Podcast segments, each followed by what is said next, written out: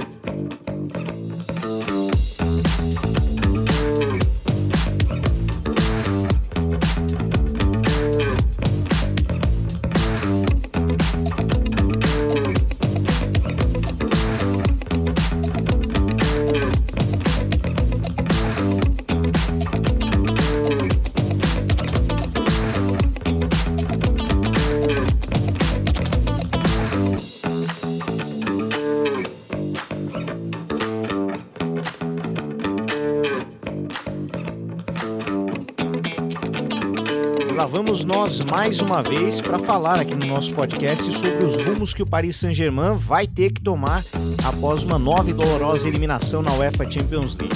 Já foi assim quando teve a remontada do Barcelona, quando perdeu para um time quase sub-20 do Manchester United e agora mais uma vez depois de deixar escapar uma classificação diante do Real Madrid que parecia mais do que encaminhada.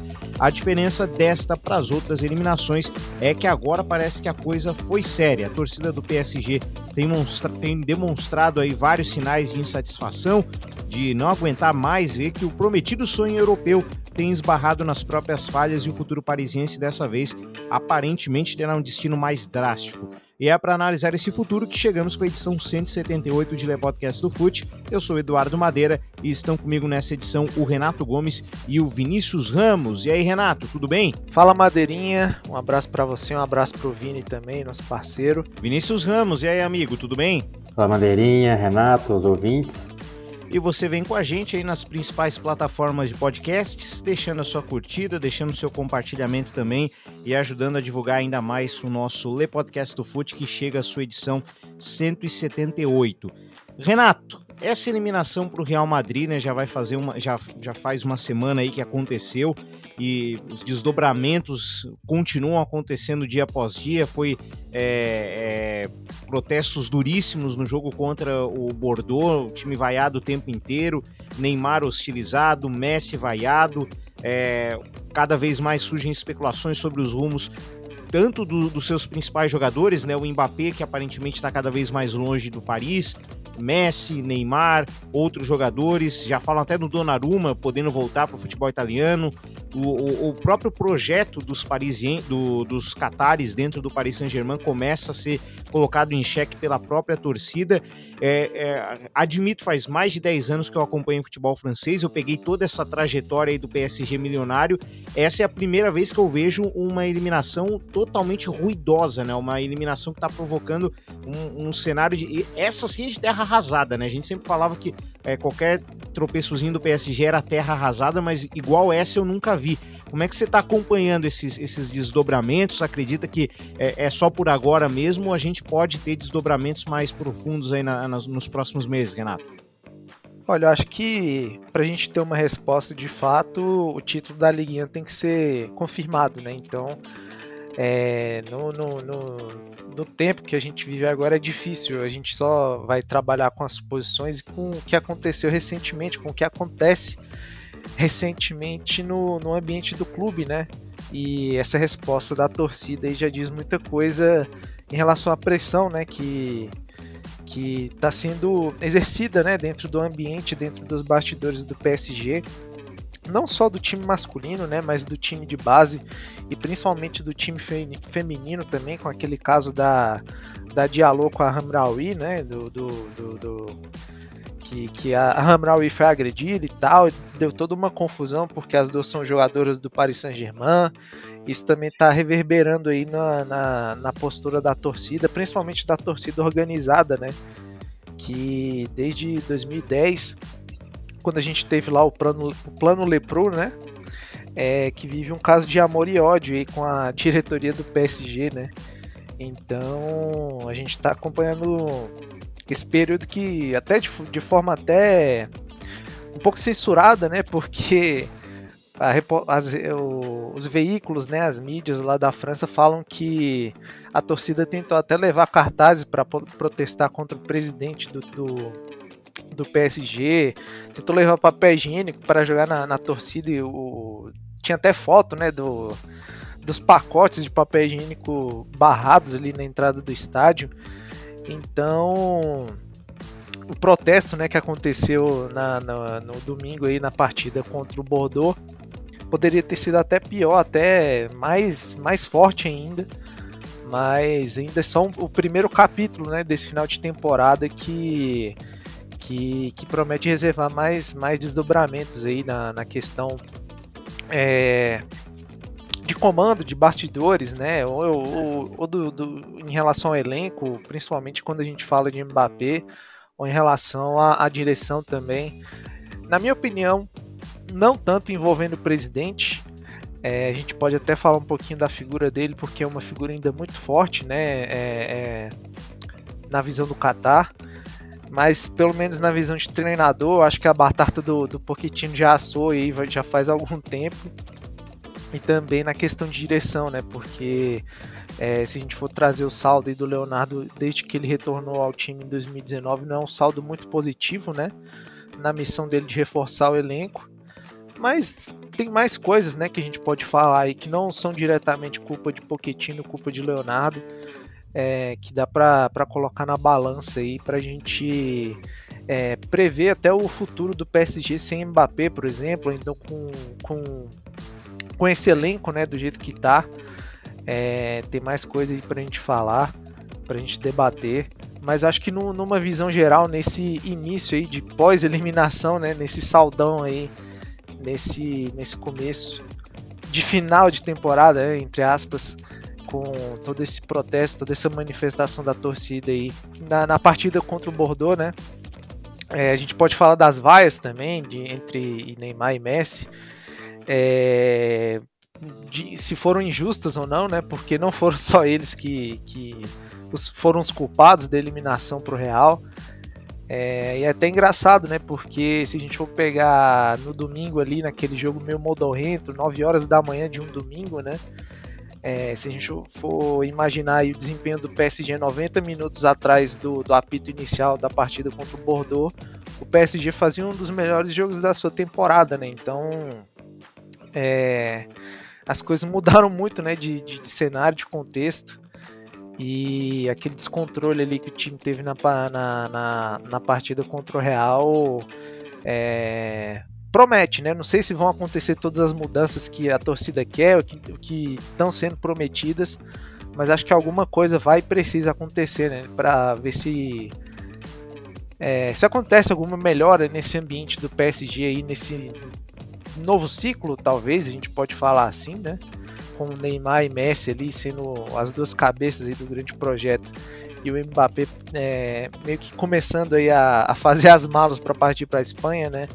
São desdobramentos realmente aí que a gente só está começando a acompanhar. Eu acho que a gente vai ter uma grande resposta aí quando o título do campeonato francês for consumado e o PSG não tiver mais um objetivo de concreto, né, para ser conquistado, para ser confirmado dentro do seu planejamento da temporada. E Vini, durante algumas edições aqui do nosso podcast, a gente falou muito sobre a questão do projeto do Paris Saint-Germain, de que era um projeto meio capenga, né, que a gente via você ter no ataque ali Neymar, Messi, Mbappé e às vezes faltava uma peça no meio campo, faltava uma peça na zaga. Faltou banco de reservas no jogo contra o Real Madrid, já vista que uma das opções do Pochettino foi o Draxler, por exemplo, que ninguém sabe o que o Draxler está fazendo lá em Paris até hoje. E me parece que essa eliminação para o Real Madrid expôs ainda mais que o projeto do Paris Saint-Germain, ele é capenga, né? Tem dinheiro, tem luxo, tem o glamour das grandes estrelas, mas se você for olhar esportivamente como um todo, é um projeto muito deficiente, né, Vini? É por aí mesmo. Eu acho que assim, o Paris Saint-Germain, no projeto como marca, né, tá muito bem. O Paris Saint-Germain vem faturando muito, é um dos clubes que mais fatura nos últimos anos, mas na questão esportiva, realmente, na montagem das equipes, precisa de um algo a mais. A gente viu como, mais uma vez, o time tem uma mentalidade muito fraca, né? Foi o momento que o Real Madrid teve, talvez, a primeira chance mínima ainda de pressão no Paris Saint-Germain durante todos esses dois jogos da semifinal. O PSG ruiu do primeiro momento de pressão. E, sim, novamente, eu acho que sim, o projeto do PSG, em termos de time, ele sempre vem apresentando algumas falhas. Eu acho que vem melhorando ao longo dos anos, né? A gente for pegar, no passado era bem mais falho do que hoje em dia, tanto é que os resultados vêm mostrando isso, mas ainda precisa melhorar. E aí a gente vai entrar noutra discussão, né? Pochettino continua, sai, enfim, são muitas discussões, mas que vão muito mais do que os jogadores, que para mim foram os principais culpados dessa eliminação. Vai mais do que também a comissão técnica, vai ali no dia a dia do clube, né, que ainda não aprendeu a ser grande, vamos dizer assim. É um clube que tem um aporte financeiro muito grande, tem muitos investimentos, mas que ainda está tropeçando ainda nesse caminho de como lidar com essa grandeza assim, repentina, né, que o clube vem sofrendo, que o clube vem conquistando.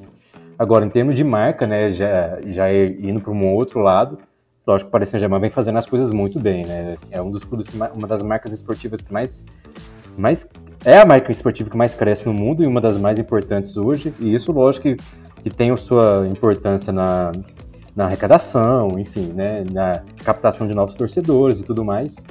Essa parceria com a Jordan, por exemplo, é algo fenomenal, especialmente nos Estados Unidos. Mas nessa parte comercial, o Paris Saint-Germain vem muito bem. Vem até melhor do que eu esperava, vamos dizer assim. Agora, na parte de formação de elenco, de comissão técnica também, de gestão do dia a dia, aí sim o PSG ainda tropeça. Eu acho que vem melhorando, se a gente for pegar ao longo dos anos. Só pegar, por exemplo, o que aconteceu com o Neymar em 2019, né, a bagunça que virou aquilo.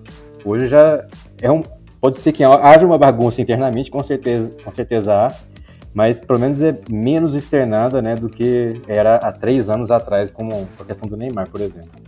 Mas ainda assim tá muito longe do que era esperado, né, daquele projeto que de 5 anos ganhar a Champions League, já são 10 anos já, e mais de 10 anos e nada. Então, o Paris Saint-Germain ainda precisa crescer muito mais nessa questão de lidar com o dia a dia, das pressões, enfim, dos egos, de tudo isso que acompanha um clube que cresceu bastante como o Paris Saint-Germain. E, Renato, a gente precisa falar um pouquinho também sobre a situação do Maurício Pochettino, né? Porque a gente até comentou em outras edições aqui, o Pochettino parecia que tinha encontrado a melhor versão do time, inclusive com o próprio Danilo Pereira, né? Tão contestado, Danilo Pereira virou uma peça de equilíbrio importante ali no time para poder soltar mais os laterais, para o pessoal da frente poder atacar com mais liberdade, o Danilo segurando ali atrás e tudo mais. Só que o que ficou nítido no jogo contra o Real Madrid é que o Ancelotti não só teve opções para mexer no seu time, né? Porque, como eu disse antes, a opção do Pochettino foi o Draxler, e se não fosse o Draxler, iria ser quem? Ia ser o Wijnaldum, que é outro jogador que não disse que veio ao Paris Saint-Germain.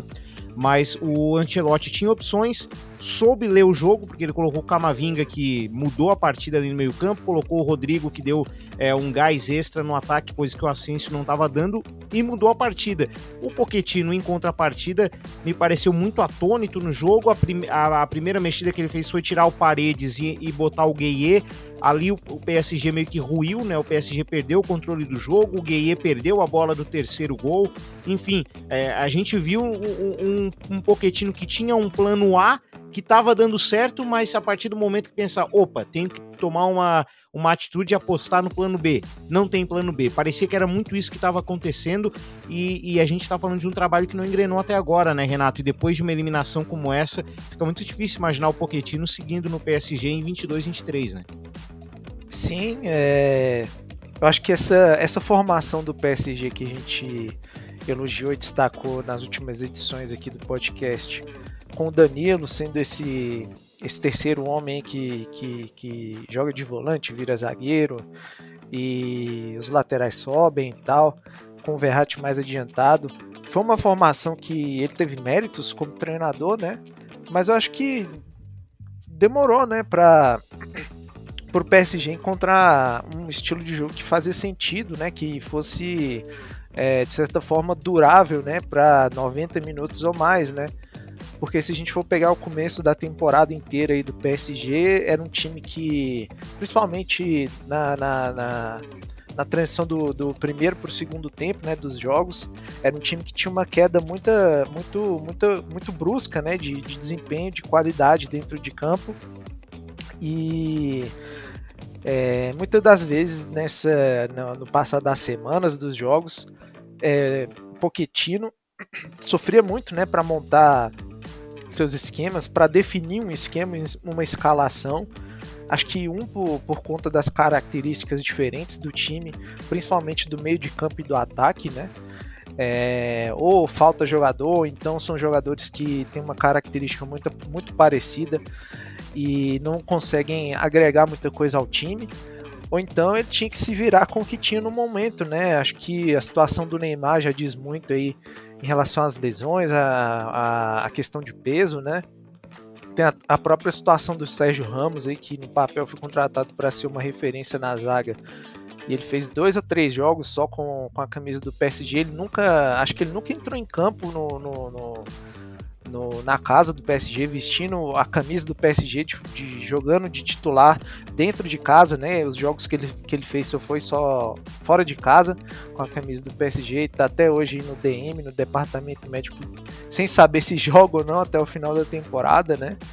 E aí tem alguns outros jogadores, né, que são jogadores, entre aspas, secundários, que não conseguem render dentro de campo, mas estão lá, né, no elenco do PSG, ou sendo figurantes como o Icardi, ou então fazendo ali o feijão com arroz, né, igual o Draxler. A gente fala do Draxler aqui, que realmente foi um cara que teve contrato renovado, era para ele tá encaminhando sua saída agora do PSG, né? Mas teve contrato renovado. Falam que foi por opção do Pochettino, na verdade, por ser um jogador que o Pochettino gosta e admira. Isso já diz muito também sobre o comando do PSG, né? Porque cada um decide uma coisa. O Pochettino gosta do Draxler, o Leonardo contrata o Icardi, aí chega o Qatar e joga do nada o Messi, essa bomba aí.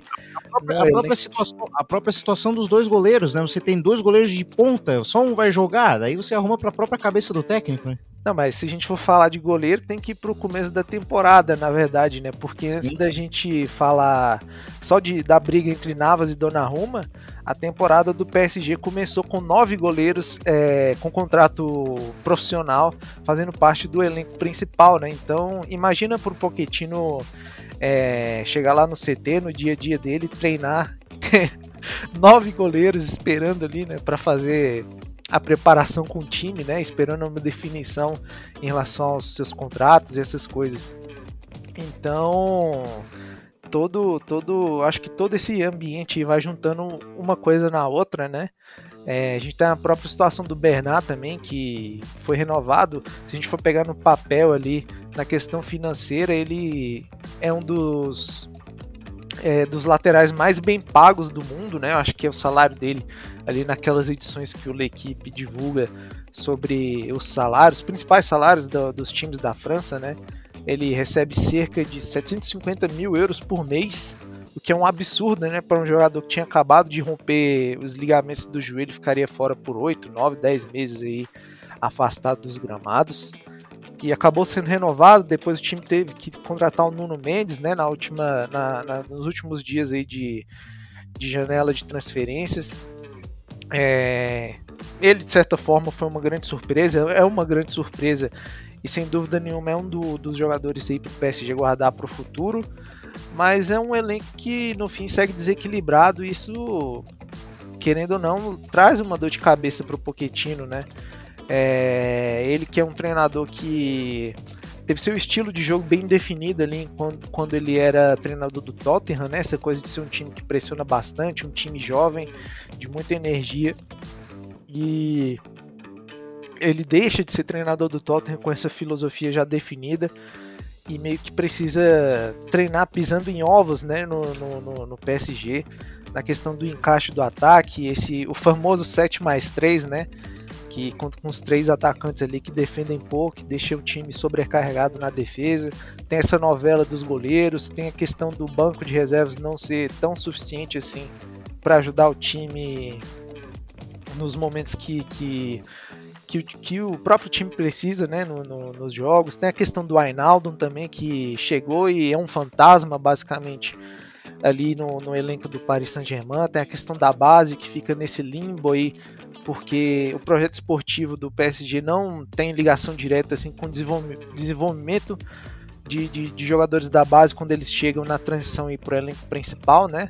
É um time que revela muito, revela bastante, mas quando os jogadores precisam de tempo de jogo, eles têm que brigar com esses jogadores aí meio que são os figurantes, né? O próprio Ander Herrera, Tilo Kerr, são jogadores que acabam tirando espaço aí de alguns jovens que são promissores e de certa forma deixam o time meio que não conseguem fazer o time andar, né? Não conseguem fazer o time ter uma solidez ali.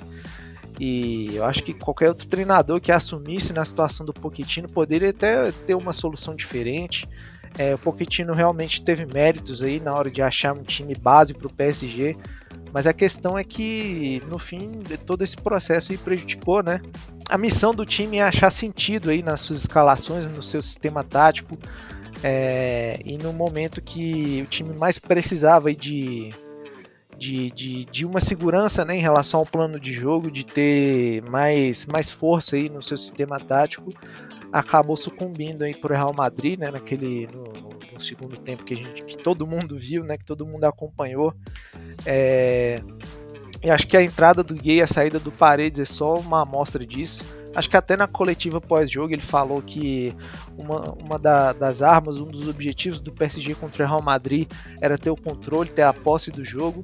E aí se você tira o Paredes de campo, né, bota o Gueye e recua o Verratti, né, para a posição de primeiro volante, que era a posição do Paredes, isso aí já desconfigura totalmente o time, né, da característica inicial, que era justamente essa de ter posse, de ter mais o controle, meio de colocar o jogo para dormir um pouco e tentar abafar aí essa pressão do Real Madrid, que realmente foi forte no segundo tempo, que o Vini citou, né, que o Real Madrid fez a sua parte, né, de pressionar, de forçar o erro do Paris Saint-Germain, de ter plantado um pouquinho esse medo, né, no Paris Saint-Germain. E no fim, o Pochettino teve que pisar em ovos, né? Eu acho que esse próprio jogo aí contra o Bordeaux já deu uma desfigurada novamente no time, né? Eles escalaram no time com o Wijnaldum, tendo um pouco o PSG novamente desequilibrado na questão ofensiva. Então, eu acho que só nesse final de temporada aí a gente vai ter mais respostas ainda do momento negativo do PSG, né? Vini, falamos da situação do técnico e a gente não pode deixar de falar também da situação dos astros. Mbappé, Neymar, Messi, Mbappé em fim de contrato, Neymar preso a um contrato até 2026, mas muito hostilizado, né? Como poucas vezes a gente viu num jogo na Europa, né? Poucas vezes a gente viu um tratamento como um jogador recebeu da própria torcida, como foi nesse caso do Neymar no jogo contra o Bordeaux.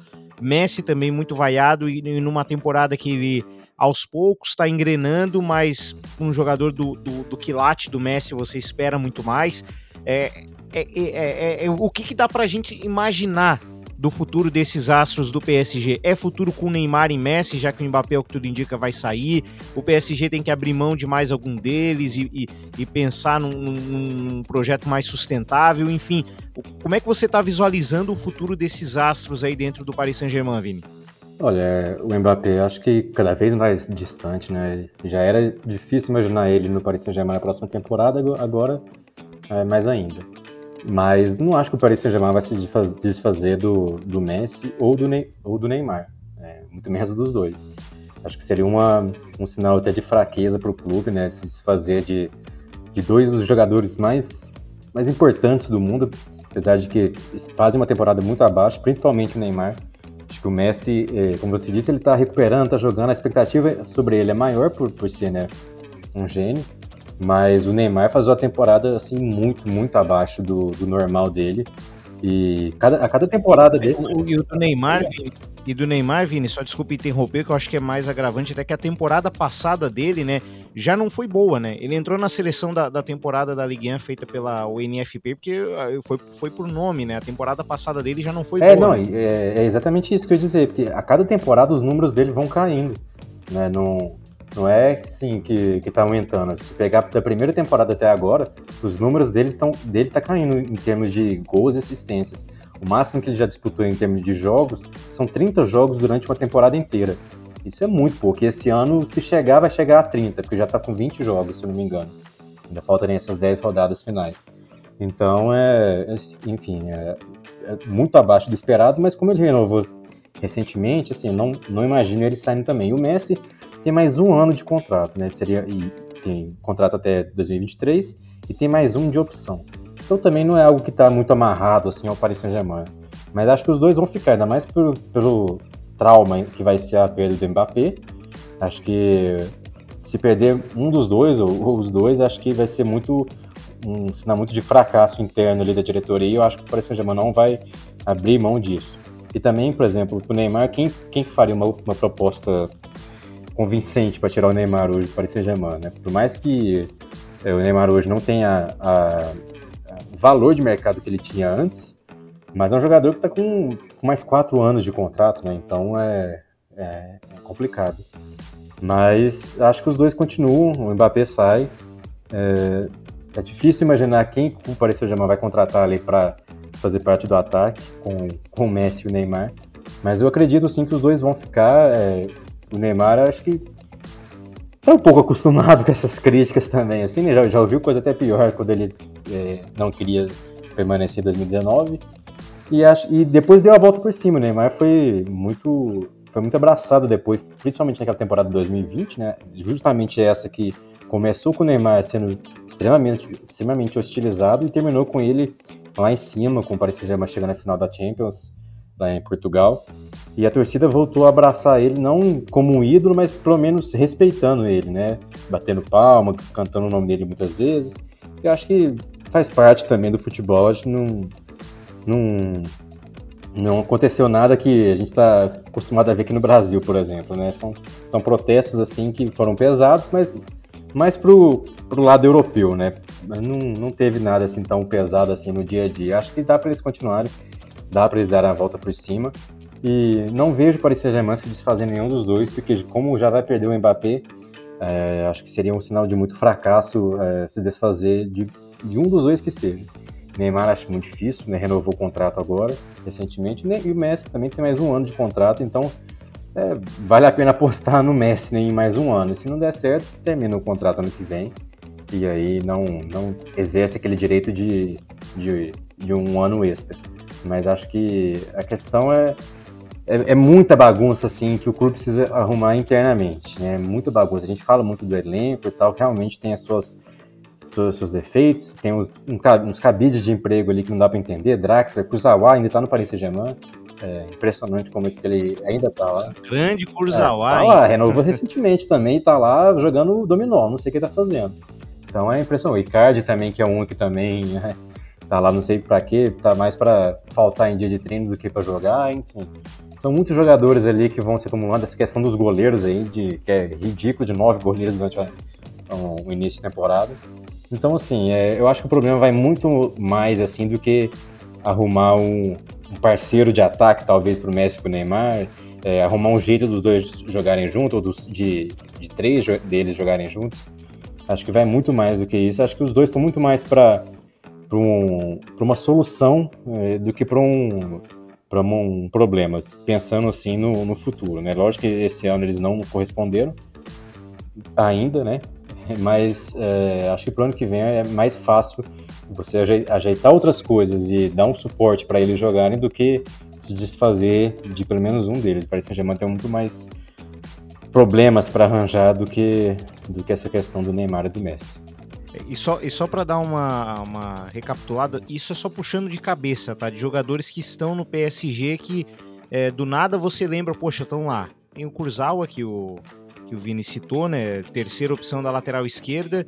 tem o nosso glorioso Draxler, né, que reserva, do nada pinta num jogo, pior ainda, pinta num jogo contra o Real Madrid precisando do gol.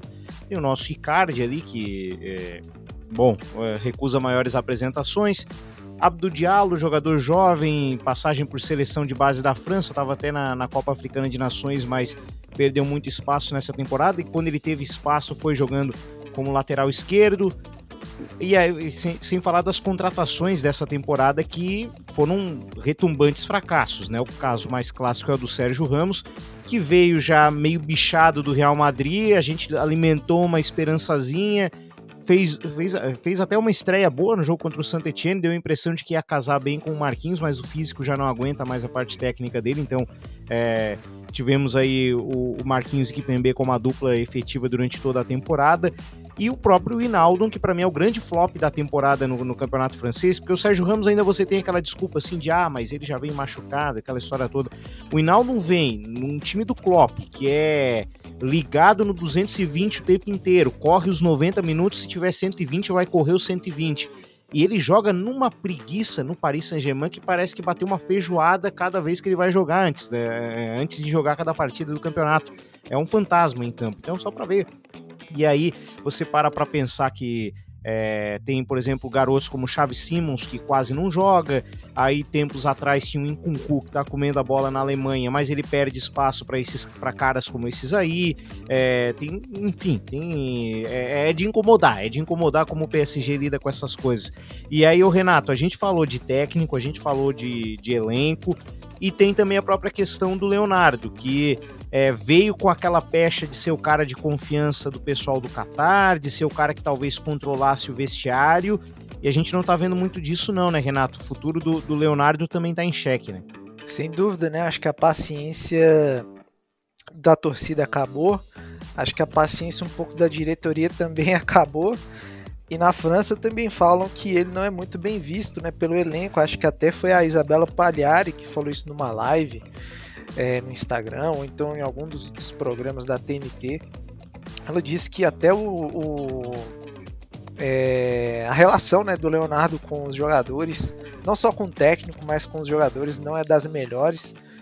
E, assim, de certa forma, ele não está ali para fazer amigo, né, com ninguém. Ele está ali para montar um time, para corresponder no seu papel, no seu trabalho, que é de ser, de ser o diretor esportivo do PSG e meio que dar sentido, né, para esse time, dar um caminho para esse time ser organizado em relação às posições, à atribuição de função de cada jogador. Mas, assim, parece que ele não está muito interessado, né, não teve muito interessado em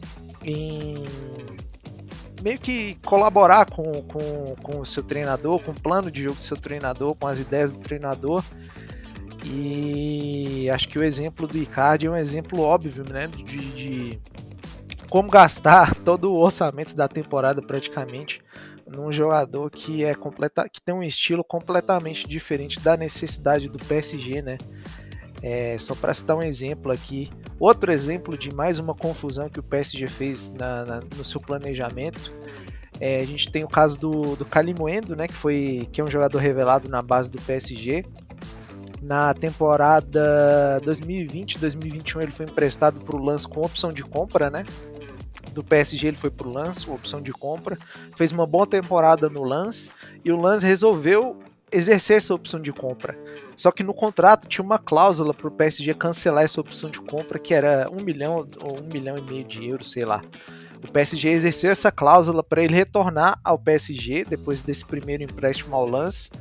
Só que aí, vendo que, como ele não teria espaço no elenco do PSG, né, com tanta gente fazendo parte ali do elenco, o elenco bastante inflado, com 31, 32, 33 jogadores ali, contando o elenco principal, mais os promovidos da base, né? O Kalimuendo não teria tempo de jogo, ele querendo jogar, né? Acabou sendo emprestado de novo ao Lance, sem custo nenhum, né? Então, assim, o PSG pagou para emprestar um jogador que já estava emprestado e seria vendido, né? Então, e ainda por cima, acho que seria um jogador mais útil que o Icardi, considerando as características, né, de um e outro, como atacante, né? Porque eu acho que, se a gente for comparar de forma até simples, pegando a figura do Mbappé, né, o jogador que mais se assemelha ali de longe é o Kalimuendo em comparação com o Icardi, né? O Icardi é o atacante parado, o atacante que joga só dentro da área, que espera a bola chegar, depende, né, dos cruzamentos, dos meias atacantes, dos pontas, sei lá, do time alimentar ele para empurrar a bola, né? Enquanto o Kalimuendo é um cara que já se movimenta, tem um jogo de costas muito bom para a defesa, é um cara que tem mais energia, né? Mostra mais disposição no seu jogo de fora da área, principalmente, né? Se a gente for pegar temporada de Messi e Neymar, são dois jogadores que não se movimentam muito, são dois jogadores que perderam um pouquinho a explosividade, né, a capacidade de drible. E a figura do Mbappé é uma figura essencial aí nesse time, não só por ser o Mbappé, mas por característica, né? E aí o PSG sente falta desse jogo de mais profundidade, desse jogo de mais drible, do 1 contra 1, de ser o cara que vai colocar que vai dar uma agitada ali na defesa adversária, né? Vai colocar uma dor de cabeça na defesa adversária. Eu acho que essa figura aí fez falta em boa parte da temporada passada, principalmente, e dessa temporada também, por que não, né? Apesar do Mbappé ter jogado bastante. E eu acho que no fim, né, acho que se a gente for somar essas decisões meio estranhas, né, da diretoria, não só de fazer esse negócio meio estranho com o Kalimuendo, mas também de renovar o contrato do Kurzawa para ser o cara que nem serve mais para o time principal, nem serve mais para o time reserva, está completamente escanteado. Deve ser o cara do pagode lá, como o Vinícius gosta de dizer aqui. O tocador de pandeiro, né? É isso aí. E é isso, né? Eu acho que esse elenco acaba sendo muito mal planejado. Aí chega nos últimos dias de janela, o time tem que fazer essas contratações meio que no desespero para tentar sanar algumas lacunas aí que a gente já começa a perceber desde os primeiros jogos da temporada, né?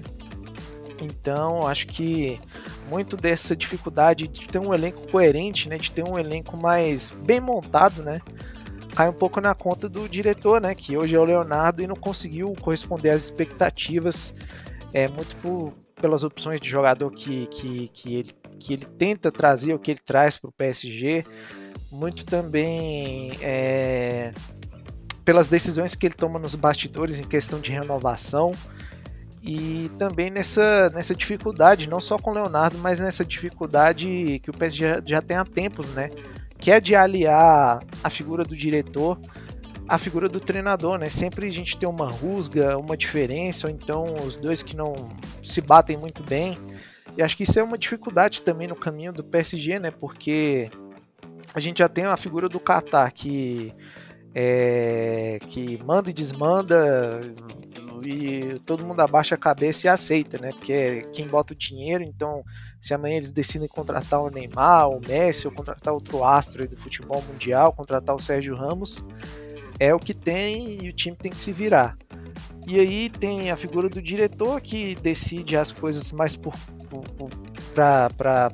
pelo lado dele, não para favorecer o lado do time, né? E isso já deixa a situação um pouco mais desequilibrada, porque o time tem que ficar sambando, quer dizer, tinha, né, que ficar sambando aí para cumprir com fair play financeiro, essas coisas, e sempre faltava, né, essas lacunas aí no elenco, estão presentes até hoje. E aí tem essa terceira figura do treinador, né, que também tem seus gostos particulares em relação à tática, à técnica, à filosofia de jogo. E ele também fica sendo essa terceira pessoa, esse terceiro lado aí, essa terceira cabeça que tem suas necessidades, mas aí também precisa ser, que nem sempre são atendidas, na verdade, né? Então, acho que essa figura aí, principalmente de treinador e diretoria, são as figuras que pecam bastante aí para ajudar o PSG a ser melhor do que ele é, né? Num longo prazo, na questão de montagem de elenco, de seleção de jogadores, de perfil de jogadores, de ideias de contratação e de gastos, né? É um time que, por vezes, consegue ser criativo, né? Tirar o Nuno Mendes do esporte, uma grande promessa aí do futebol europeu, algo válido. Mas também tem essa questão dos goleiros, né? Um exemplo aí que a gente pode citar, Donnarumma e Navas que estava com o contrato acabando e do nada resolve, ele quer o número 1, o cara que chegou para dar jeito ali na posição de goleiro do PSG depois de tanto tempo com nomes mais ou menos, né, ou então com nomes importantes que falham, do Buffon é um exemplo desse nome. Mas aí do nada chega o Donnarumma, né, que também chega com a expectativa de jogar, chega sendo campeão da Eurocopa com a Itália, né, um jogador que é um goleiro aí para ser um dos nomes da sua posição no cenário da Europa por anos. E aí o treinador acaba com mais essa dor de cabeça, né, para resolver. Então, com um ataque de certa forma velho, né, com o Messi, Neymar e Di Maria quase tendo 100 anos, se a gente for somar a idade dos três juntos, tendo 100 anos aí, sem reserva praticamente para sanar as lacunas, e com o Mbappé tem que carregar o piano sozinho. Aí tem um meio de campo que falta qualidade, né, o Ander Herrera, o Gueye, que é um jogador que tem um estilo de jogo, e tem o Paredes, que é outro jogador que é completamente diferente, mas de alguma forma o time precisa encaixar essas peças. Aí do nada traz o Danilo Pereira, que no mundo ideal não era para ser um jogador titular, mas talvez de complemento ali para o PSG, né?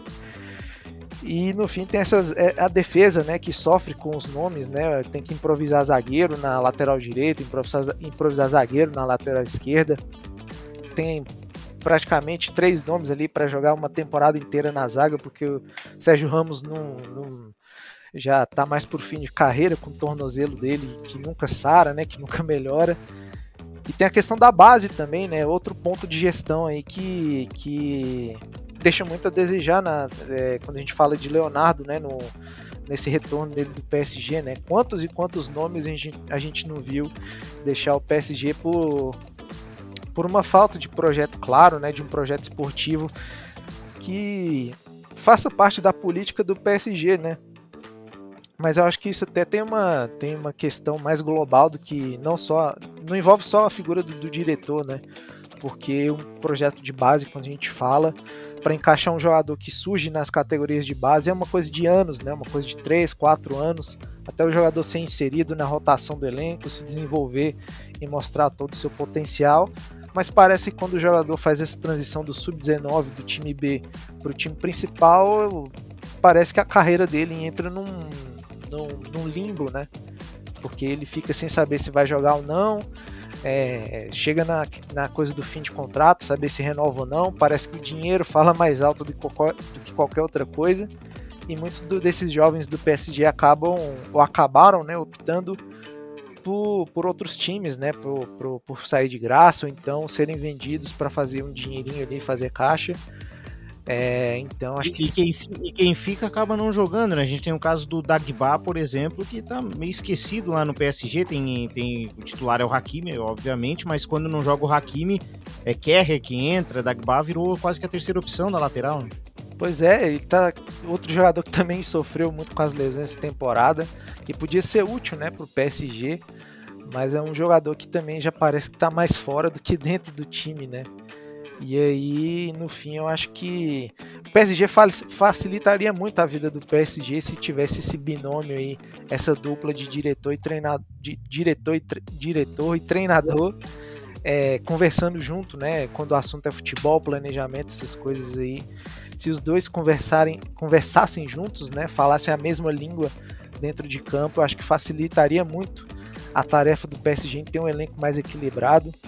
Então acho que no fim, somando essas divergências aí fora de campo, acho que o episódio com o Tuchel é muito claro quando a gente fala de Leonardo, na questão dos gastos também, na questão dos jovens, esses três aspectos aí acho que pesam muito contra a figura do Leonardo. E acho que se fosse para escolher uma figura, acho que até mais surpreendente do que parece, acho que a figura dele está até mais ameaçada do que a do Pochettino no primeiro momento, porque acho que é mais fácil até achar um diretor mais competente do que um treinador, porque se a gente for imaginar nomes, né, de treinador, é muito difícil a gente imaginar é difícil até encher uma mão, né, se a gente for imaginar as opções disponíveis hoje.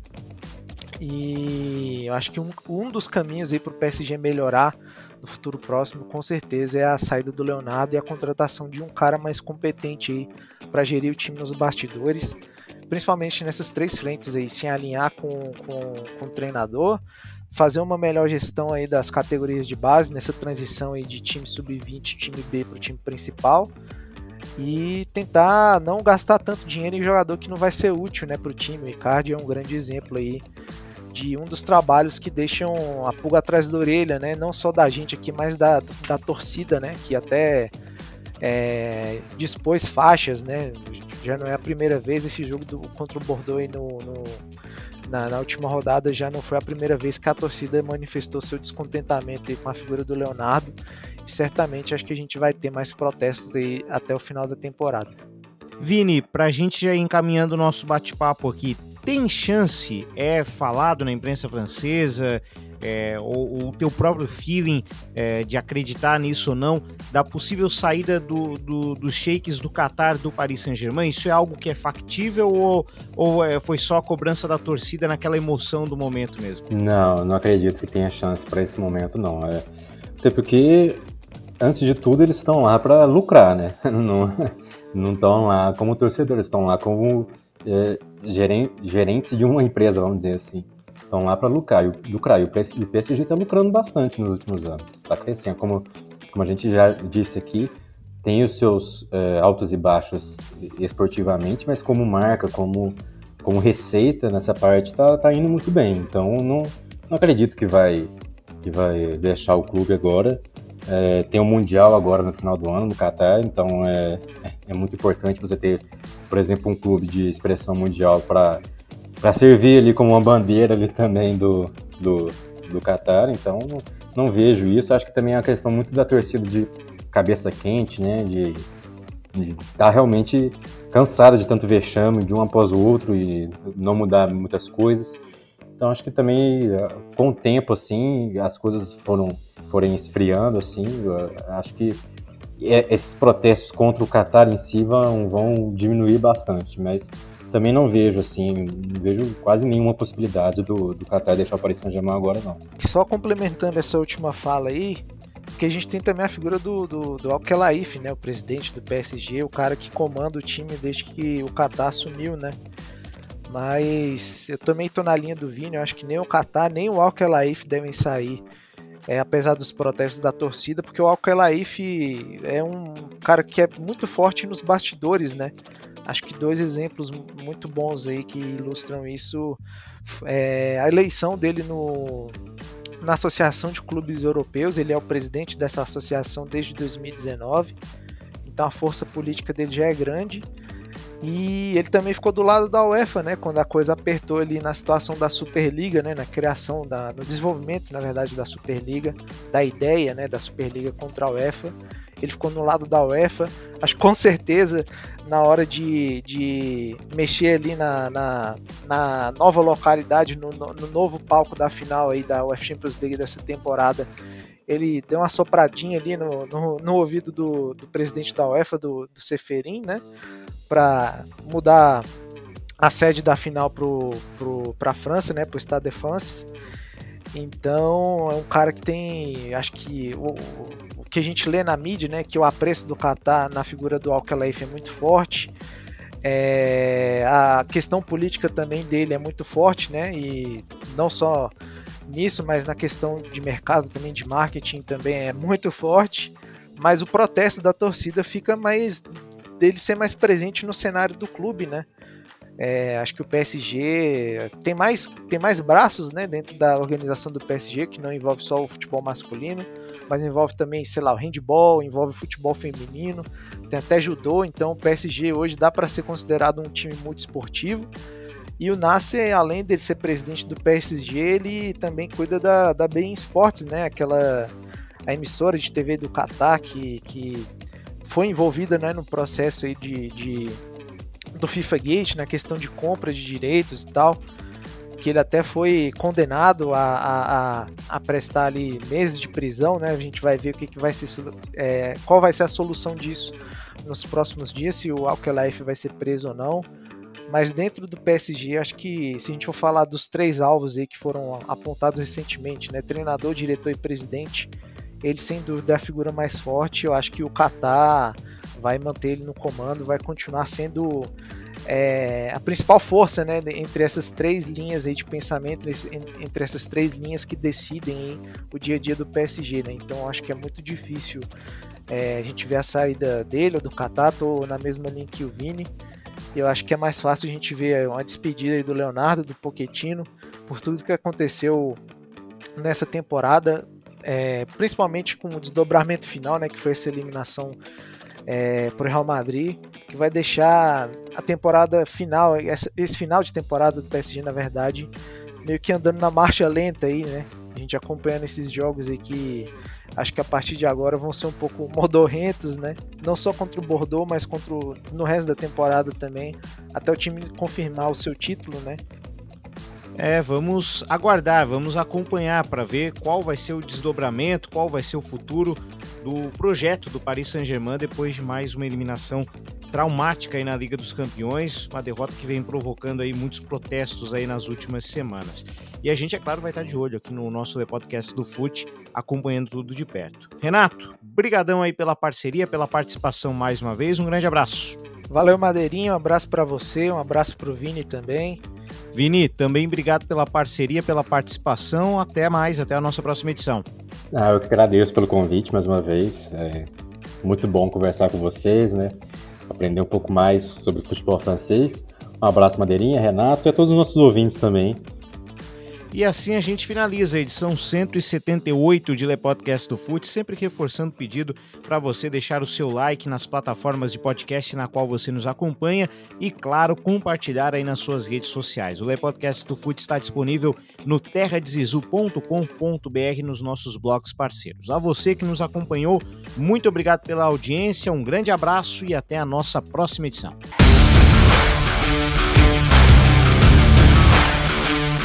Você acompanhou mais uma edição de Le Podcast do Foot, o seu espaço do futebol francês. Semana que vem tem mais.